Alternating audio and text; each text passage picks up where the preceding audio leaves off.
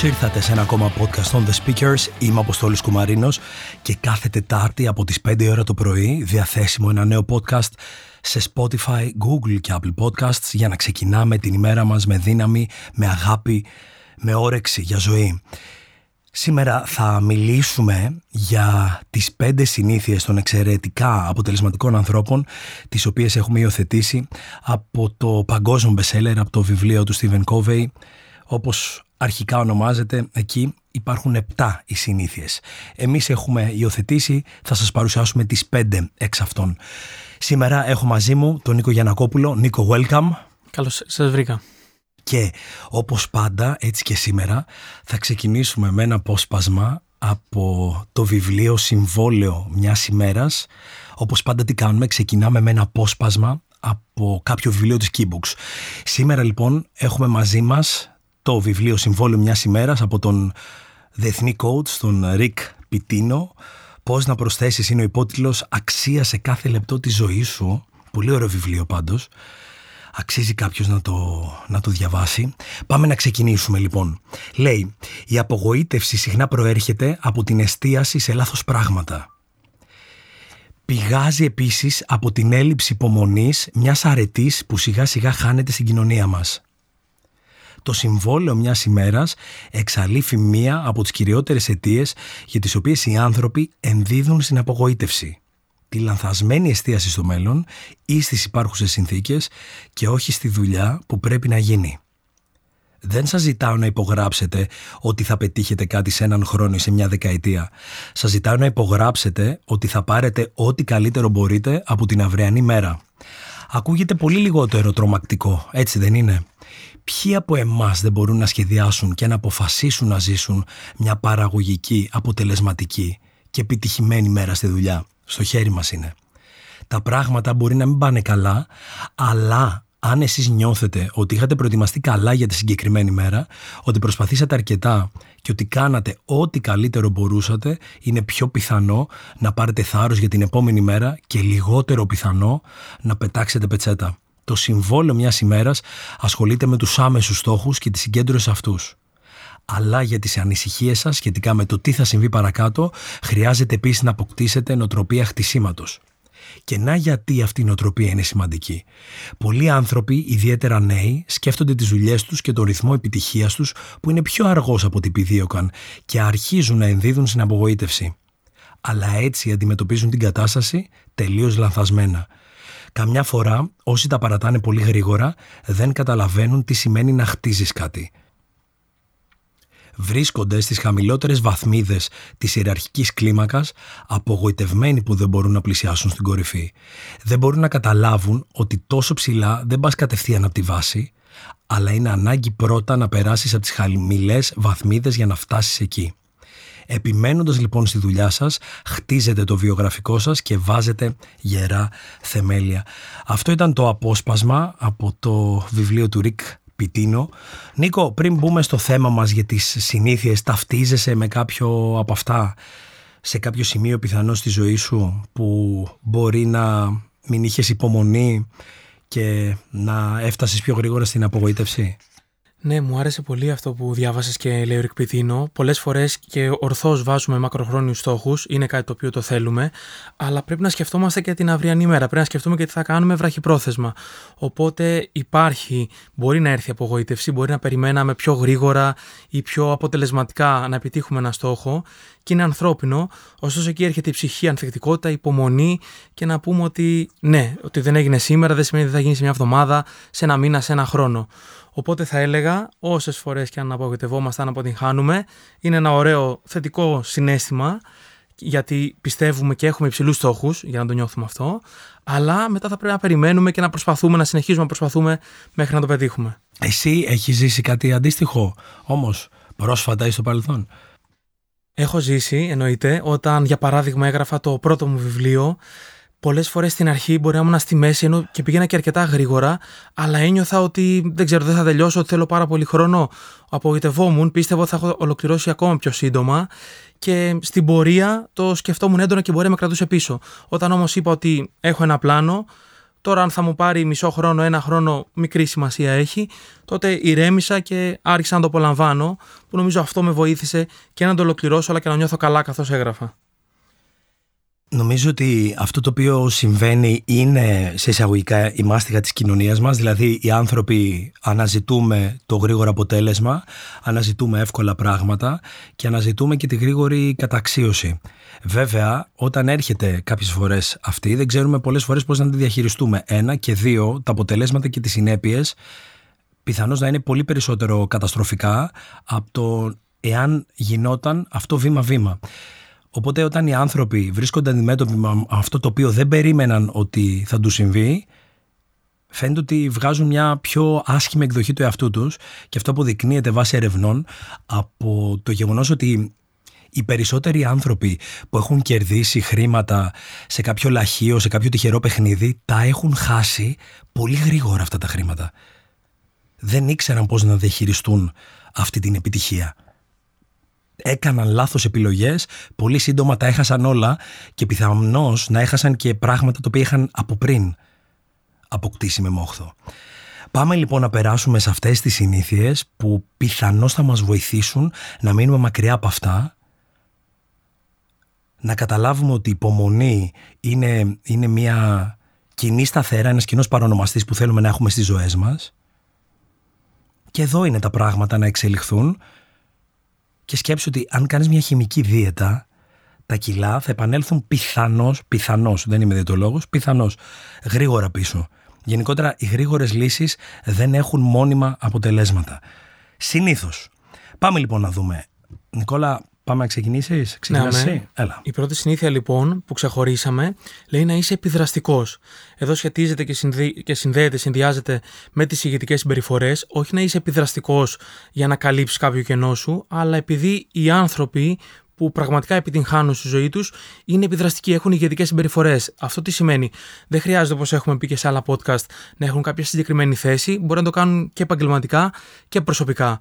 Όταν, για παράδειγμα, αν βοηθήσουμε έναν άνθρωπο, δεν ξέρω, να βγει στο μετρό, που μπορεί να μην μπορεί εκείνη τη στιγμή και κάποιος άλλος άνθρωπος το δει αυτό και τον βοηθήσει και εκείνος μετά, τότε αυτό πρόκειται για μια ηγετική επιδραστική συμπεριφορά. Οπότε θέλουμε να είμαστε επιδραστικοί όχι για να πάρουμε τα εύσημα, αλλά γιατί αυτό θα βοηθήσει, θα έχει συνέπεια το να βοηθήσουμε έναν άλλον ή περισσότερους ανθρώπους. Εγώ νομίζω ότι αυτό που αξίζει να πούμε είναι το εξής, ότι πολλοί κόσμος νομίζει ότι η επιδραστική συμπεριφορά έχει να κάνει με κάτι το οποίο πρέπει οι άλλοι να, να δουν. Δεν ξέρω αν συμφωνείς. Γιατί αυτό το οποίο περιέγραψες δεν σημαίνει ότι κάποιος θα με δει απαραίτητα. Σωστά. Άρα το, το κάνω για μένα και αν τύχει και με δει κάποιος και εμπνευστεί μέσα από αυτό, υπέροχα. Αλλά νομίζω ότι αξίζει να πούμε ότι η ηγετική συμπεριφορά ξεκινάει από αυτό το οποίο δεν με ενδιαφέρει σε πρώτη φάση αν με δουν. Και όσο ξύμορο και αν ακούγεται, από εκεί ξεκινάει και η επίδραση. Επειδή ακριβώς δεν έχει το σκοπό να σε δουν οι άλλοι άνθρωποι πάνω σε αυτό. Οπότε είναι πολύ ωραίο για να του, τουλάχιστον κάποιος να μην έχει στο μυαλό του είμαι επιδραστικός. Α, πρέπει να με δει πάρα πολλοί κόσμος. Πρέπει να έχω χιλιάδες followers. Πρέπει... Μπορείς να είσαι επιδραστικός με έναν follower, με τον εαυτό σου σε πρώτη φάση. Θέλω να πω, στα οποιαδήποτε κοινωνικά δίκτυα. Γιατί όλοι όσοι ξεκίνησαν, πώς ξεκίνησαν, από το μηδέn. Δεν είχαν 100.000 followers. Δεν λέω για αυτούς που αγοράζουν ψεύτικα, ψεύτικα followers και τα σχετικά, που επί της ουσίας anyway, κοροϊδεύουν τους εαυτούς τους, αλλά όταν κάποιος ξεκινάει από το μηδέν και δεν έχει ακολούθους, τι, τι κάνει; Το κάνει, προσπαθεί να δημιουργήσει μια επίδραση την οποία την έχει βιώσει, ε, νιώσει πρώτο ο ίδιος. Ακριβώς και λέει κάτι πολύ όμορφο ο Ραλφ Γουάλντο Έμερσον σε αυτό. Λέει ακόμα και ο πιο ικανός, ο πιο επιτυχημένος, ο πιο αναγνωρίσιμος, κάποτε ήταν αρχάριος. Οπότε, αν το έχουμε αυτό κατά νου, θα νιώσουμε κι εμείς καλύτερα και συμφωνώ απόλυτα ότι ό,τι και αν κάνουμε δεν χρειάζεται να το κάνουμε για να το δουν. Αλλά πάντως και ο Έμερσον να μην το έλεγε. Ναι, ναι, δεν χρειάζεται. Έτσι, νομίζω ότι το καταλαβαίνουμε όλοι ότι ερχόμαστε στη ζωή tabula rasa, λευκή σελίδα. OK, okay, μεταφέρονται πράγματα από τις προηγούμενες γενιές, στο DNA μας, αλλά γεννιόμαστε και μέχρι να αναπτύξουμε τις δεξιότητές μας, ε, πώς να το πω, κάνουμε τα πρώτα μας βήματα. Είτε ψυχικά, είτε επικοινωνιακά, είτε κυριολεκτικά σωματικά να, να σταθούμε στα πόδια μας. Οπότε αυτό έχει πάρα μα πάρα πολύ ενδιαφέρον ότι αυ, αυτός είναι και ο κύκλος της ζωής στο τέλος της μέρας. Πάμε λοιπόν. Το δεύτερο, το δεύτερο, η δεύτερη συνήθεια λέει ξεκίνησε έχοντας κατά νου το τέρμα, το τέλος. Ξεκίνησε έχοντας κατά νου το τέρμα και αυτό έχει ένα ιδιαίτερο ενδιαφέρον διότι την προηγούμενη φορά στα, σε ένα από τα προηγούμενα podcasts μάλλον είχα πει το εξής. Και το έχουμε ανεβάσει και στο Instagram αυτό λέω μην κοιτάτε το αποτέλεσμα δηλαδή αν ένας άνθρωπος έχει χάσει 50 κιλά μην κοιτάς το αποτέλεσμα. Δες σκέψου, λάβει υπόψη σου τι πέρασε αυτός ο άνθρωπος για να φτάσει εκεί. Αυτό όμως το οποίο αναφέρει εδώ ο Κόβι είναι περισσότερο οραματισμός του να φτάσεις εκεί. Και νομίζω ότι σχετίζεται και με κάτι πολύ ωραίο που είχε αναφέρει και ο, και ο νομίζω, σωστά. Ότι σημασία έχει το τι και όχι το πώς. Δηλαδή, τι είναι αυτό που θέλεις να κάνεις, τι είναι αυτό που θέλεις να δημιουργήσεις το πώς έχει να κάνει περισσότερο με τεχνικής φύσεως ζητήματα. Δηλαδή, να βρω τους συνεργάτες, να βρω τα χρήματα, να βρω τους πόρους. Δεν λέω ότι δεν είναι δύσκολο. Προφανώς και είναι δύσκολο να τα βρεις όλα αυτά. Απλώς, αν δεν έχεις το τι, δεν θα ξέρεις και ποιους συνεργάτες να επιλέξεις. Ή δεν ξέρεις και πόσα χρήματα ψάχνεις. Ή δεν ξέρεις και από πού θα τα αναζητήσεις. Οπότε το τι, τι είναι αυτό το οποίο θέλω να φτάσω, σχετίζεται υπό μία έννοια και με το τέρμα, έχοντας κατά νου το τέρμα, δηλαδή πού, πού, πού θέλω να φτάσω; Οπότε για να δω το τέρμα πρέπει να δω και την πορεία. Οπότε νομίζω ότι έχει πολύ ενδιαφέρον αυτό. Νομίζω ότι φοβόμαστε να δούμε το τέρμα. Ξέρεις, ε, είναι αυτό που έλεγα και πριν, δηλαδή και αν πετύχω τι θα γίνει τώρα; Και πώς θα μπω σε όλη αυτή τη διαδικασία και τις αλλαγές που πρέπει να κάνω και, και νομίζω ότι ναι, φοβίζει αρκετές φορές, αλλά τι να κάνουμε. Έτσι είναι νομίζω ότι για να μπορέσουμε να δούμε το τέρμα πρέπει να περάσουμε μέσα από όλες αυτές τις αλλαγές. Πρέπει να πάρουμε κάποιες αποφάσεις. Ευχάριστε σημεί μερικές φορές. Και νομίζω ότι αυτό ανέφερε και ο, σε κάποια σημεία και ο Πιτίνο μέσα στο βιβλίο του. Anyways. Πάμε στο επόμενο. Ακριβώς και να προσθέσω κάτι τελευταίο σε αυτό. Πρώτον, τυχαία περιπλανόμενοι δεν θα βρεθούμε μάλλον κάπου. Και δεύτερον, έχει ενδιαφέρον εδώ αν μπορέσουμε να βοηθήσουμε έναν άλλο άνθρωπο όταν έχει ένα επαγγελματικό ή προσωπικό στόχο.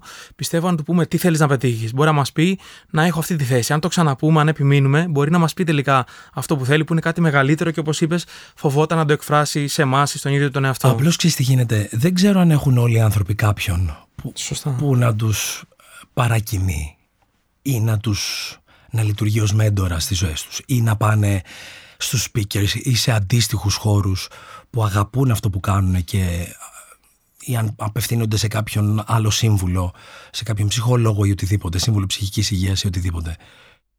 Οπότε, σε πρώτη φάση ο καθένας από εμάς το αντιμετωπίζει μόνος του. Μακάρι να το μοιράζεται και με κάποιον άλλον, με τον σύντροφό του, με τη σύντροφό του, οτιδήποτε, με την οικογένειά του. Μακάρι, αλλά και άλλοι άνθρωποι δεν είναι πάντα σε θέση να σε καταλάβουν. Δηλαδή και εγώ όταν έλεγα για τους speakers, τι, τι να καταλάβει τώρα ο πατέρας μου και η μητέρα μου; Δεν, δεν το καταλάβαναν τότε. Σωστό. Και νομίζω ότι η μητέρα μου δηλαδή ακόμα δεν το έχει πολύ καταλάβει, κατάλαβες.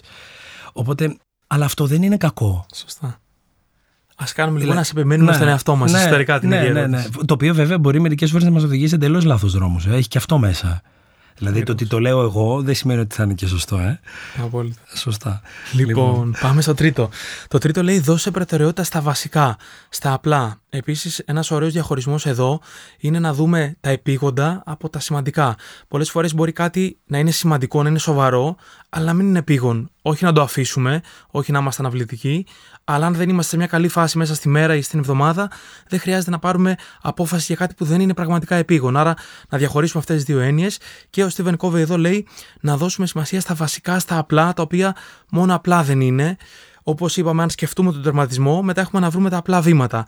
Ε, στα απλά βήματα, αν τα σκεφτούμε λεπτομερώς, χωρίς υπερανάλυση προφανώς, αλλά αν μπορεί να φαίνονται απλά βασικά, όμως είναι αυτά που θα μας οδηγήσουν στην κορυφή. Ακόμα και απλά πράγματα. Ακόμα και αν μιλάμε για την προπόνηση που είπες πριν, το πότε θα πάω, σε ποιο γυμναστήριο θα πάω και είναι κοντά μου, με βολεύει ή μου αρέσει ο χώρος, με εμπνέει.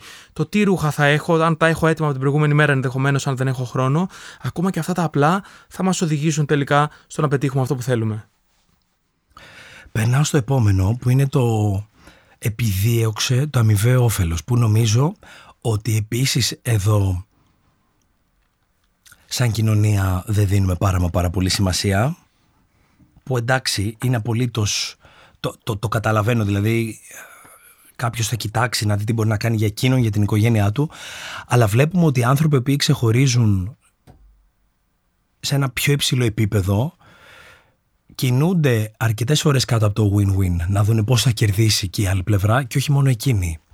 Ήμουν σε μια συζήτηση τις προάλλες και ανέφερε κάποιος από την παρέα ότι θα ξεκινήσω μια συνεργασία με την τάδε ομάδα αλλά θα δω, δηλαδή αν τα πράγματα δεν είναι ακριβώς όπως τα θέλω μπορεί και μετά από ένα-δύο μήνες να σταματήσω ή όταν μαζέψω τα χρήματα μπορεί να, να τη σταματήσω τη συνεργασία και του λέω είναι σημαντικό όμως πιθανώς αυτή η ομάδα που θα ενταχθείς ως μέλος της να το ξέρει ότι πιθανώς το κίνητρο είναι οικονομικό ή θα πρέπει να φύγει ή ότι θες να γίνουν ακριβώς τα πράγματα όπως τα φαντάζει, αλλιώς θα πρέπει να αποχωρήσεις. Γιατί πιθανώς και εκείνοι να έρθουν και σε δύσκολη θέση. Οπότε νομίζω ότι είναι πάρα πολύ σημαντικό να, να κινούμαστε κάτω από το win-win, να το κάνουμε ξεκάθαρο αυτό προς την άλλη πλευρά και γενικότερα, ναι, προσωπικά ξέρεις, και σε μένα τον ίδιο όταν βλέπω άτομα τα οποία δεν κινούνται κάτω από αυτό το win-win είναι κάτι το οποίο με απομακρύνει, δεν νιώθω και εγώ πάρα, πάρα πολύ καλά.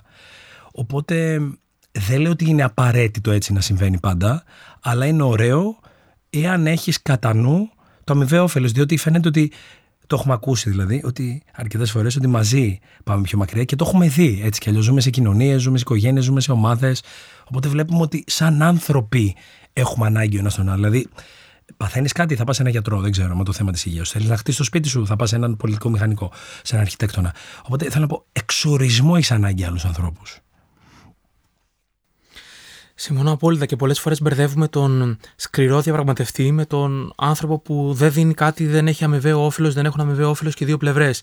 Άρα, όπως είπες, πρώτον θα πρέπει να γίνει κατανοητό ότι έχουμε και δύο, αλλά γενικά να δώσουμε κάτι που πολλές φορές μπορούμε να δώσουμε κάτι που δεν έχει καν συνέπειες για εμάς.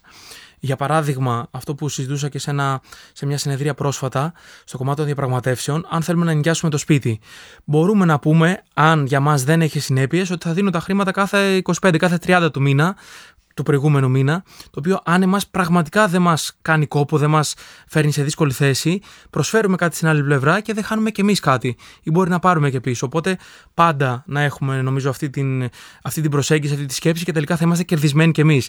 Νομίζω κανείς δεν θέλει έναν άνθρωπο απέναντί του που προσπαθεί να κερδίσει μόνο εκείνος. Θα το βρούμε δηλαδή και στην συνέχεια αυτό, ακόμα και να μην το κάνουμε για τον εαυτό μας.